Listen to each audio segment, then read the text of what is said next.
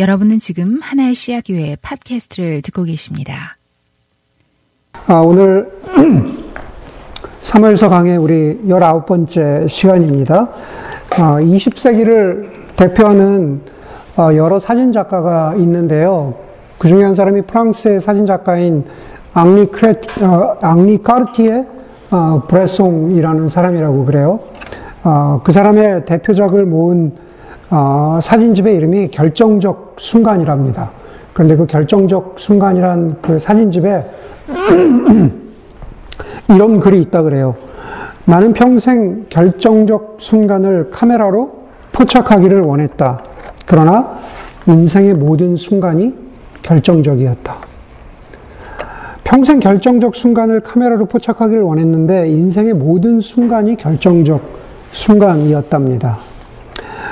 아, 우리 인생의 모든 순간이 이 사진작가의 말처럼 결정적인 순간이라면은 그것을 가능하게 해주는 한 단어가 있다면은 만남이죠, 만남.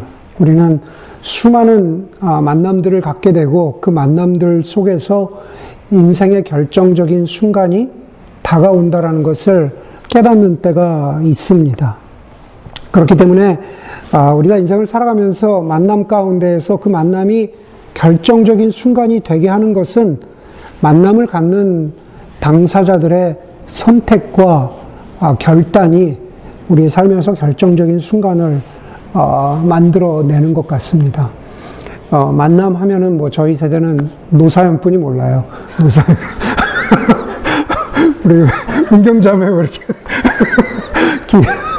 턱 나오는데 만남하니까 설교 준비하면서 노사연뿐이 생각나는 게 없더라고요. 노사연의 만남. 거기 보면 그런 가사도 있잖아요, 영근 형제. 네, 우리 우리 우리 우리 만남 거기 보면은 그런 가사 있잖아요. 우리 만남은 뭐라고요? 우연이 아니라고 그랬잖아요. 그렇죠? 예, 그것은 우리의 바램이었어. 그런데 바램이라는 것은 사람의 결정이고 결단, 선택이라는 뜻이죠. 여러분, 우리 인생 가운데에서 기억에 남을 만한 만남이 있다면 어떤 것일까? 다시 말해서 여러분들의 선택과 결단으로 인해서 만들어진 결정적인 아, 만남이 무엇일까 아, 한번 생각해 볼 수 있기를 바랍니다. 어, 우리 딱 그냥 예, 우리 은경자매, 예, 은경자매 옆에 있는 우리 좀비 형제를 어, 만났을 때 그 예, 만남이 그냥 스쳐가는 만남이 아니라 어떤 선택과 결단이 있어서 어, 이 남자랑 결혼하기로 어, 결단을 했는지. 어, 막 지금 막 머리를 굴리고 있는데 예, 아마 그런 게 있었겠죠. 그런 선택과 결단이 있었을 겁니다. 여러분, 저는 오늘 이런 우리가 인생 살아가면서 성경에도 수많은 만남에 관한 이야기들이 나오는데 어, 다윗과 어, 하나님의 만남에 대해서 나누려고 합니다. 사실 다윗이 그의 인생 가운데에서 하나님을 만난 것이 사실 오늘 처음이 아니잖아요. 예, 그의 인생 가운데에서 하나님과 대면한 순간들이 굉장히 많았습니다. 그런데 사무엘서를 통해서 보면은 하나님과 다윗이 만나는 순간들은요, 대부분 다 다윗이 힘들고 고난을 당하고 그리고 위협을 당하는 순간 가운데 만났던 그런 만남들이 대부분이었습니다. 사무엘상에 보면은 나오잖아요. 사, 그 사울 왕에게 쫓겨서 살아가던 때, 뭐 골리앗 앞에 섰을 때 그런 순간들 우리 대부분입니다. 그런데 오늘 우리가 본문에서 읽은 사무엘 하 7장은요, 조금 특별한 만남입니다. 왜 특별하냐 하면은요, 간절하지 않고, 예, 다윗이 간절하지 않아요. 그리고 다윗이 어렵거나 힘들지 않습니다. 다윗이 위험한 상황에 있지도 않아요. 예, 이전에 하나님을 만났던 순간과는 조금 어, 다른 만남, 만남의 상황이라는 거죠. 여러분, 우리들이 만났던 순간들을 한번 생각해 보십시오. 우리가 어떤 간절한 도움이나 조언이 필요할 때 적절한 사람과 만났던 그 만남. 그래서 나에게 꼭 필요한 도움을 얻었을 때 그 만남은 잊혀지지가 않죠. 내가 그 사람 통해서 정말 조언을 얻었다. 내가 큰 힘을 얻었다. 저도 마찬가지이고 여러분도 마찬가지일 겁니다. 그런데 똑같은 사람을 만난다고 할지라도 똑같은 사람을 만나도 내가 좀 살만하고 내가 좀 아쉬울 것이 없을 때 그 같은 사람을 만난다면 아마 그렇게 인상적인 만남이 아닐 거라는 겁니다. 왜 그 말씀 드리냐면 오늘 다윗이 그래요. 7장 1절에 보니까는 어, 다윗이 다윗의 상황을 이렇게 말하죠. 주님께서 사방에 있는 모든 원수에게서 다윗 왕을 안전하게 지켜주셨으므로 왕은 이제 자기 왕궁에서 살게 되었다. 이렇게 말합니다. 다윗이 안전하답니다. 예, 아쉬울 게 없어요. 그리고 다윗 왕이 지금 자기 왕궁에서 살고 있다라고 합니다. 다시 말해서 다윗은 인생에 어찌 보면 가장 편안한 때를 살고 있는 것 같아요. 예. 바로 그렇게 편안함이 이어져 가던 어느 날 다윗은 한 가지 생각이 들었는데 그 생각을 예언자 나단에게 이렇게 나눕니다. 나는 백향목 공전에 살고 있는데 하나님의 괴는 아직도 휘장 안에 있습니다. 다윗 자신은 예루살렘 성 안에 궁궐 안에 살고 있는데 오벳 에돔의 집에서 가져온 하나님의 괴는 아직 천막 안에 있다라는 겁니다. 여러분 사실 하나님의 괴는 이 다윗이 이 말을 하기까지 하나님의 괴는 그럴듯한 그 성전 안에 있었던 적은 한 번도 없어요. 그렇죠. 출애굽해서 가나안에 이르기까지 하나님의 괴는 언제나 움직여 다니던 성막, 천막 안에 있었습니다.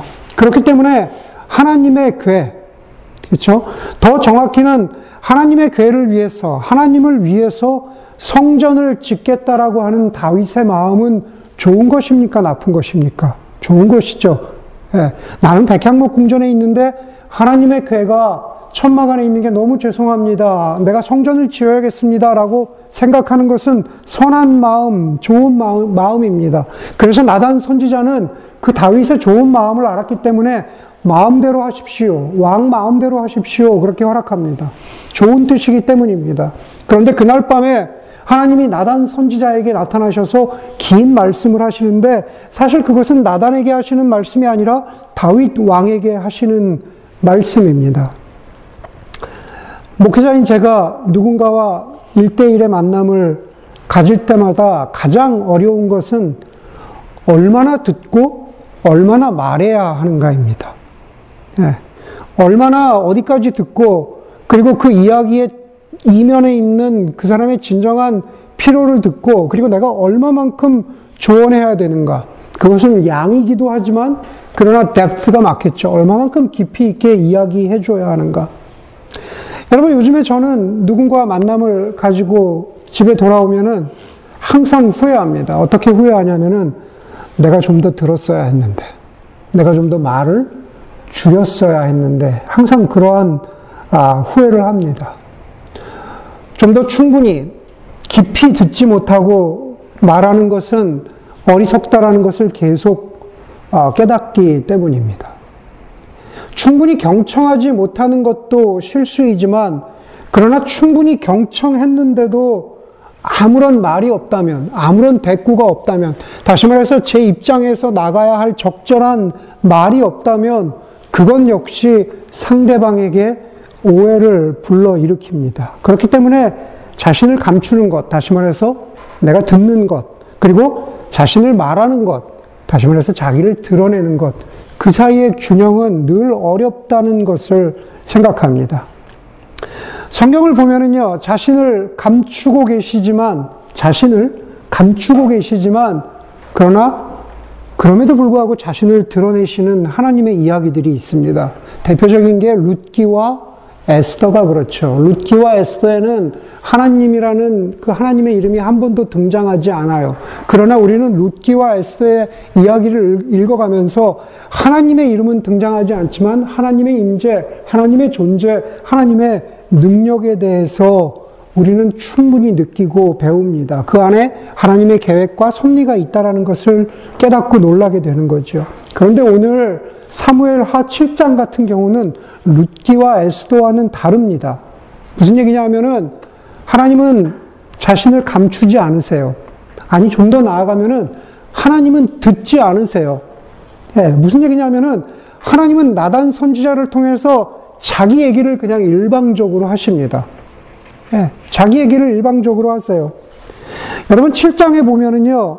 히브리어 원서에 보면은 하나님을 주어로 하는 동사가 자그마치 23번이나 등장합니다. 하나님이 적극적이시라는 거예요. 예, 하나님이 자기를 그냥 자기를 그냥 이렇게 적극적으로 나타나시는 거예요. 자기 얘기를 많이 하세요. 그 하나님의 자기 얘기를 많이 하시는 하나님의 이야기를 요약하면은 이렇습니다. 그게 7장의 대부분의 요약인데요. 나는 너희를 이집트에서 데리고 온, 데리고 나온 날부터 어떤 성전에도 있지 않았다. 나는 늘 천막에 과하였다. 나는, 하나님 나는 너희가 나를 위해서 성전을 짓지 않는다고 불평한 적이 한 번도 없다. 너희를 인도, 인도하여 내어서, 네, 뭐, 1차적으로는 다윗 왕이겠죠. 너를 인도하여 내어서 너를 하나님 나라의 왕으로 삼은 것은 나의 의지와 능력이지. 하나님 나의 의지와 능력이지. 너의 잘남이 아니다. 내가 어디로 가든지 나는 너와 함께 있어. 이 세상에서 너의 이름을 빛나게 하여 주겠다. 이렇게 말씀하세요. 이게 10절까지의 하나님의 일방적인 말씀입니다.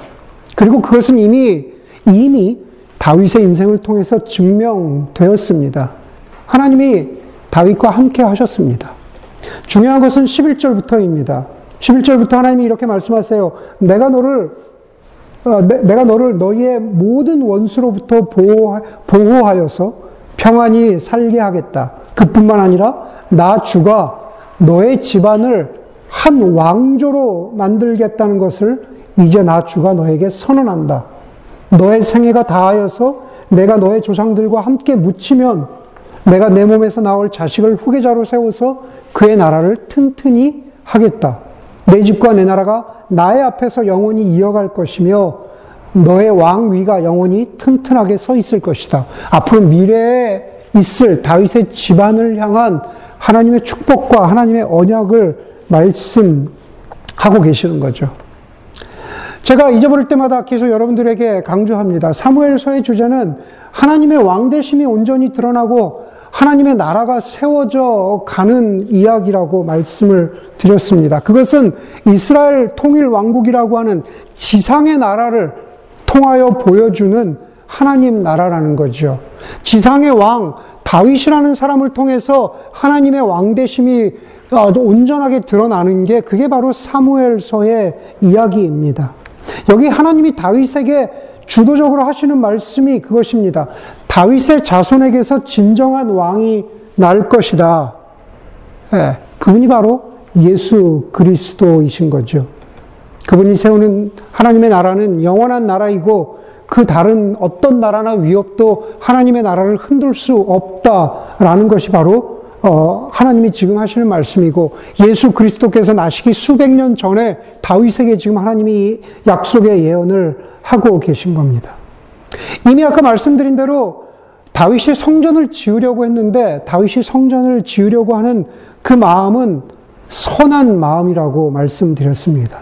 그런데 오늘 본문에서 보면은요, 선한 마음과 하나님을 향한 선한 마음과 선한 계획이 언제나 하나님의 뜻에 부합되는 게 아닙니다. 내가 하나님을 위한다. 내가 이걸 하나님을 위해서 하는 것이다. 라고 하는 것이 늘 하나님이 기뻐하시는 게 아니다라는 겁니다. 그것을 알 수 있는 증거는 뭐냐면요.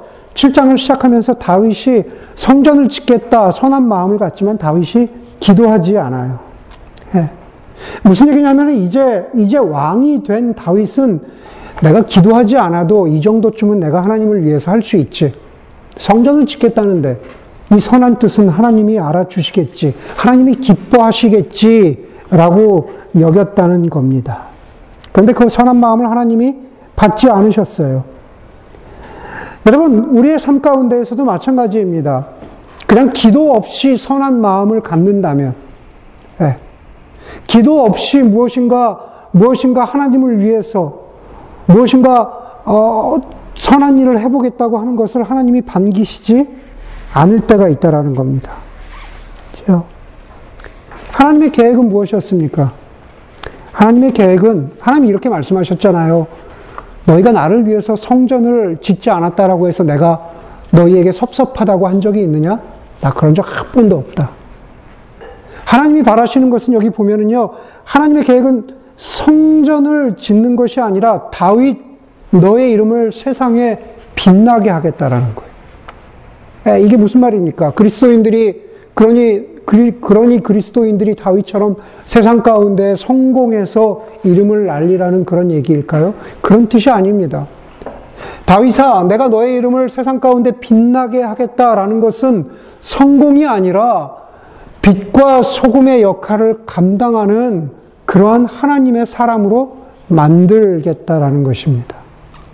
그렇기 때문에, 그렇기 때문에 기도하지 않고 선한 일을 하겠다, 하겠다. 그렇게 생각하지 마시고 잘 새겨들을 수 있기를 바랍니다.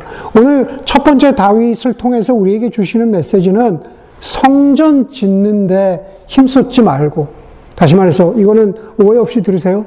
교회의 모든 에너지를 쏟지 마시고, 세상에서 하나님의 성전으로 드러나는데 거기에 좀 더 포커스하고 에너지를 쓰는 그러한 인생을 살아야 한다라는 겁니다.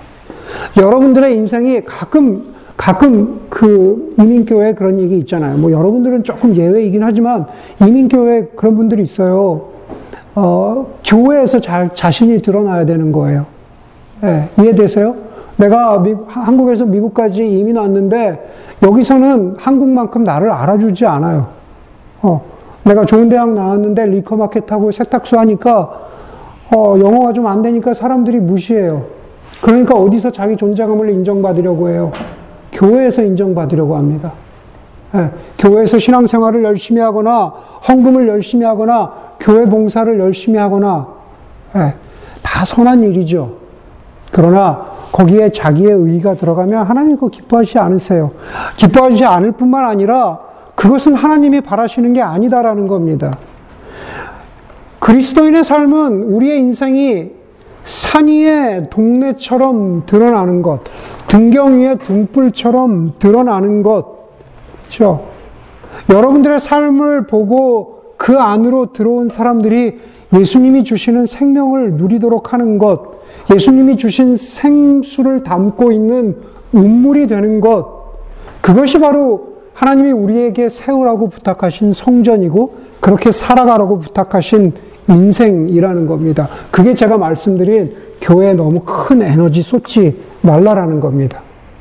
네, 교회에서 자신을 드러내려고 하지 마세요. 교회는 그저 여러분들이 여러분들의 일상의 삶의 성전을 세우는 일에 힘을 얻는 곳, 예배와 양육과 기도와 나눔을 통해서 함께 성전이 되어가는 사람들이 내 곁에 있구나. 라는 것을 그냥 확인하는 곳, 네, 그것이면 충분하다라는 겁니다.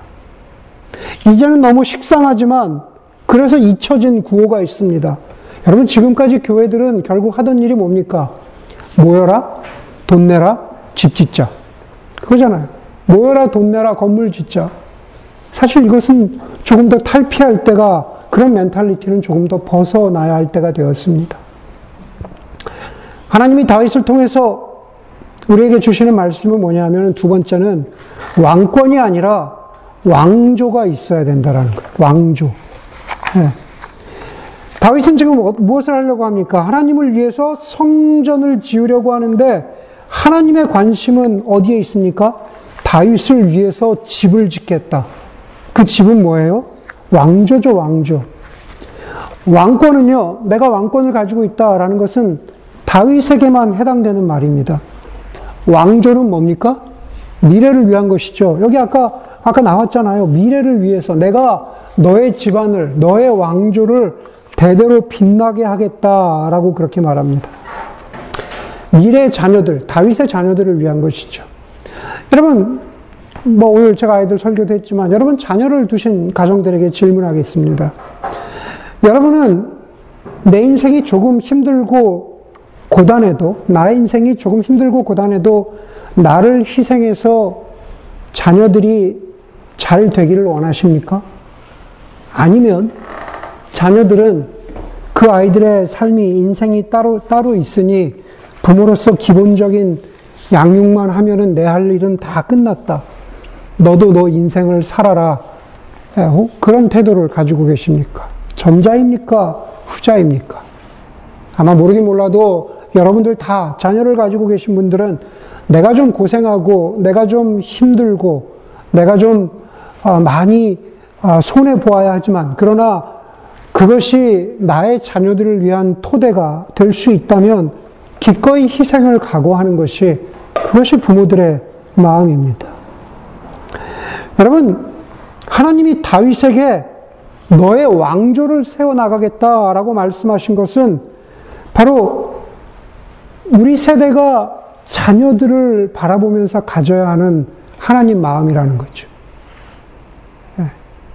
여러분들이 여러분들의 자녀를 보면서 우리가 우리의 다음 세대를 보면서 하나님 마음을 가져야 돼요. 내가 왕조를 세우고 싶다.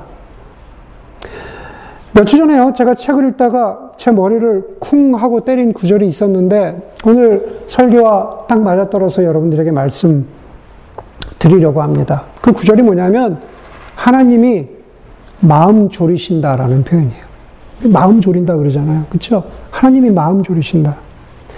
여러분 여러분들의 자녀들이 악기를 들고 어디 발표하기 위해서 무대에 서거나 혹은 뭐 예를 들어서 뭐 요즘 보니까 뭐 태권도 승급 심사를 하기 위해서 그런 승급 심사의 날이 됐다거나 무엇인가 퍼포먼스나 프레젠테이션을 할 때 여러분들의 자녀를 바라보는 여러분들의 마음이 여러분들이 그 현장에 있다면 부모로서 여러분들의 마음이 좀 어떻습니까?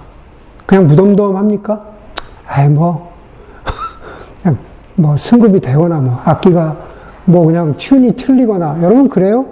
그렇지 않잖아요. 네. 여러분 되게 부모로서 마음 졸이잖아요. 네, 틀리지 말아야 되는데 자신감 있게 잘 표현해야 되는데 씩씩하게 소리도 좀 잘 지르고 절도 있게 표현하고 아름답게 표현하고 자녀들이 좀 잘, 잘 present 하기를 바라잖아요. 그렇죠? 우리를 향한 하나님 마음이 바로 그렇다라는 겁니다. 예. 여러분, 하나님이 여러분들 바라보시면서, 예, 누가 누가 하나님의 은혜를 좀 잘 알아야겠는데, 내가 그에게 주는 은혜를 좀 누렸으면 좋겠는데, 누가 좀 기도와 예배와 혹은 성경 공부나 혹은 이런저런 교회 양육을 통해서 하나님을 좀 만났으면 좋겠는데, 누가 좀 요즘에 어렵고 힘들고 고난 가운데 있다라는데, 그럼에도 불구하고 하나님이 손붙잡고 계시다는 것을 좀 알았으면 좋겠는데, 여러분, 그게 저 여러분들을 향한 하나님 마음이에요. 그게 바로 하나님이 마음 졸이신다라는 뜻입니다. 근데 우리 교회에서 보면 어떻습니까? 네. 교회는 결국 가장 중요한 것은 교회는 결국 하나님의 마음을 갖는 거거든요. 우리 보통 오래 교회 생활하면은 사실 그렇게 그렇게 하는 사람이 사실 뭐 제가 여러분들에게 말하는 게 아니라 목회자부터가 사실 그렇지 못하죠. 아, 왜 예배를 저렇게 드릴까? 그렇죠. 왜 저렇게 기도 생활을 안 할까? 왜 저렇게 뭐 뭘 안 할까? 뭐 순종하지 않을까? 저부터 반성하게 되는데요. 그런 평가나 판단이 아니라 사실 교회라는 것은 우리가 하나님 마음 졸이시는 하나님 마음을 갖는 거거든요. 네, 그게 교회예요. 그게 교회. 서로가 서로를 향해서 마음 졸이는 마음을 갖는 거. 여러분 다시 자녀들에게로 돌아가면은요. 자녀들은 우리가 가장 마음 졸이는 존재가 바로 자녀들입니다. 우리 자녀 누가 여러분들 자녀들 한번 떠올려 보세요. 우리 자녀 누가 예배에서 찬양에서 가족 성경 읽기에서 기도에서 분방 공부에서 뭐 수양회에서 여러분 그것이 무엇이든지 간에 그 모든 것들을 통해서 우리 애가 좀 하나님 만나야 되는데 여러분 그렇게 자녀들을 향해서 마음 졸이는 그냥 그런 마음 있으십니까? 자녀들의 영성 신앙을 향해서 신앙을 앞에 두고 그렇게 마음 졸이는 마음으로 자녀들을 신앙으로 양육하고 계세요? 자, 여러분들에게 뭐라고 하는 게 아니라 그런 마음 졸이는 것이 없다면 심지어 자녀들을 향해서도 그래 뭐 에. 그런 마음 가지고는요 오늘 오늘 본문에서 말하는 것처럼 그렇죠 왕조가 세워지지 않아요 믿음이 흘러가지 않는다는 말입니다 부모들의 신앙은 그냥 그 왕권 부모들의 신앙은 그 세대 가운데에는 좋을 수 있을지 모르지만은 왕조로 이어지지는 않아요. 그런 마음 졸이는 마음을 가져도 될까 말까 한 게 그게 바로 요즘에 예, 요즘 세대 아닙니까?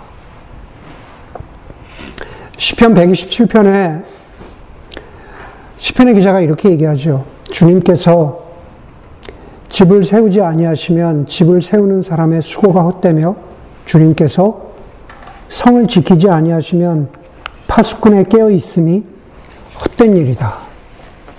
우리가 기도해야 되는 것. 하느님, 우리 자녀들의 집을, 신앙의 집을 주께서 지어주시기를 간구합니다.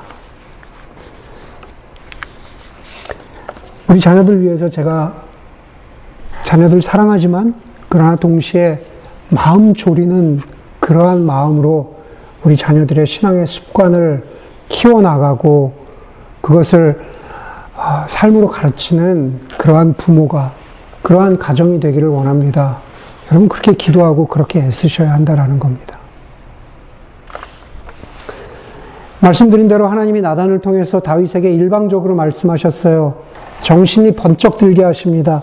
하나님이 일방적으로 말씀하시니까 다윗이 영적으로 바로 이때는 영적으로 현명한 사람이어서 18절에 우리가 본 대로 18절에 다윗왕이 이렇게 말합니다. 다윗왕이 성막으로 들어가서 주님 앞에 꿇어앉아 이렇게 기도하였다. 주 하나님, 내가 누구이며 또 내 집안이 무엇이기에 주님께서 나를 이러한 자리에까지 오르게 해주셨습니까?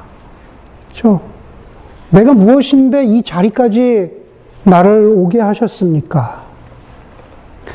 여러분 처음 말씀드린 것처럼 우리 인생 가운데에서 만남이 중요하다 여기는 것은 그 만남이 우리를 바꾸기 때문에 그래요. 예, 우리의 인생을 바꿉니다. 바로 하나님이 일방적으로 말씀하신 이 만남이 다윗을 변화시켰습니다. 다윗이 강하, 하나님, 하나님이 강하게 말씀하시니까 다윗이 자신의 실수와 잘못을 인정했습니다. 그리고 기도하지 않았던 다윗이 기도하죠. 그렇죠? 여러분, 우리는 어떤 때 기도하면서 어떤 때 아무것도 하지 않는 게 오히려 하나님이, 하나님의 뜻이라는 것을 깨달아야 돼요. 아무것도 하지 않을 때 그게 하나님의 뜻이라는 거죠. 그러나 동시에 반대로 어떤 때는 아무것도 하지 않을 때 하나님이 우리를 하나님의 방향으로 이끄셔서 무엇인가 하도록 하시죠. 그것을 분별하는 게 바로 기도입니다. 그렇기 때문에 기도는 하나님이 지금 나에게 무엇을 원하시는가, 하나님의 방향을 알아차리는 나침, 나침반 같은 거죠. 잘 아시지만 나침반은 늘 정북을, 추 노트를 가르치지 않고 늘 떨리고 있죠. 하나님의 방향을 제대로 알아야 되기 때문에 우리가 끊임없이 기도해야 한다라는 거죠. 누가 그랬다고 하죠? 저는 삶의 어려움과 고난이 있을 때만 기도합니다. 그런데 제 삶은 늘 어렵습니다. 삶의 어려움과 고난이 있을 때만 저는 기도합니다. 그런데 저는 늘 삶이 어렵습니다. 늘 하나님의 도우심이 없이는 살아갈 수 없습니다. 마찬가지입니다. 지금 다윗을 보면서 저는 삶의 빛과 길이 필요할 때만 기도합니다. 그런데 제 삶은 늘 길을 잃고 헤매입니다. 제 삶은 늘 깜깜합니다. 그래서 저는 기도할 수밖에 없습니다. 7장의 후반부를 보면은 다윗의 기도가 나옵니다. 다윗의 기도는 이렇습니다. 하나님은 나의 기대를 뛰어넘는 분입니다. 하나님은 위대한 분입니다. 하나님은 그 위대함을 이 민족에게 보이셨습니다. 하나님은 변치 않는 분이십니다. 그리고 다윗이 결론적으로 이렇게 기도합니다. 망군의 주 이스라엘의 하나님, 주님께서 몸소 이 계시를 이 종에게 주시고 내가 너의 집안을 세우겠다 하고 말씀하여 주셨으므로 주님의 종이 감히 주님께 이러한 간구를 드릴 용기를 얻었습니다. 주 나의 하나님, 주님께서는 참으로 하나님이십니다. 귀하고 의미 있는 만남은 잊을 수 없는 기억으로, 잊을 수 없는 추억으로 남습니다. 여러분, 그런 말이 있습니다. 기도하지 않는 사람은 하나님과의 추억이 없다. 그렇죠? 기도하지 않는 사람은 하나님과의 만남, 하나님과의 추억이 없습니다. 하나님 앞에서 기도하십시오. 하나님과 잊을 수 없는 인생의 결정적 순간, 결정적인 만남을 이루어 가십시오. 세상 속에서, 삶 속에서 하나님을 드러내는 성전이 되는 것, 생수를 주는 우물이 되는 것, 그리고 자녀들을 위한 집, 왕조를 세우기 위해서 마음 졸이는 부모가 되는 것, 그리고 이 모든 일에 기도로 하나님과 만나고 그 만남 속에서 하나님을 신뢰하고 잊을 수 없는 결정적인 순간과 결단을 이루어가는 그러한 저와 여러분들이 되기를 주의 이름으로 간절히 소원합니다.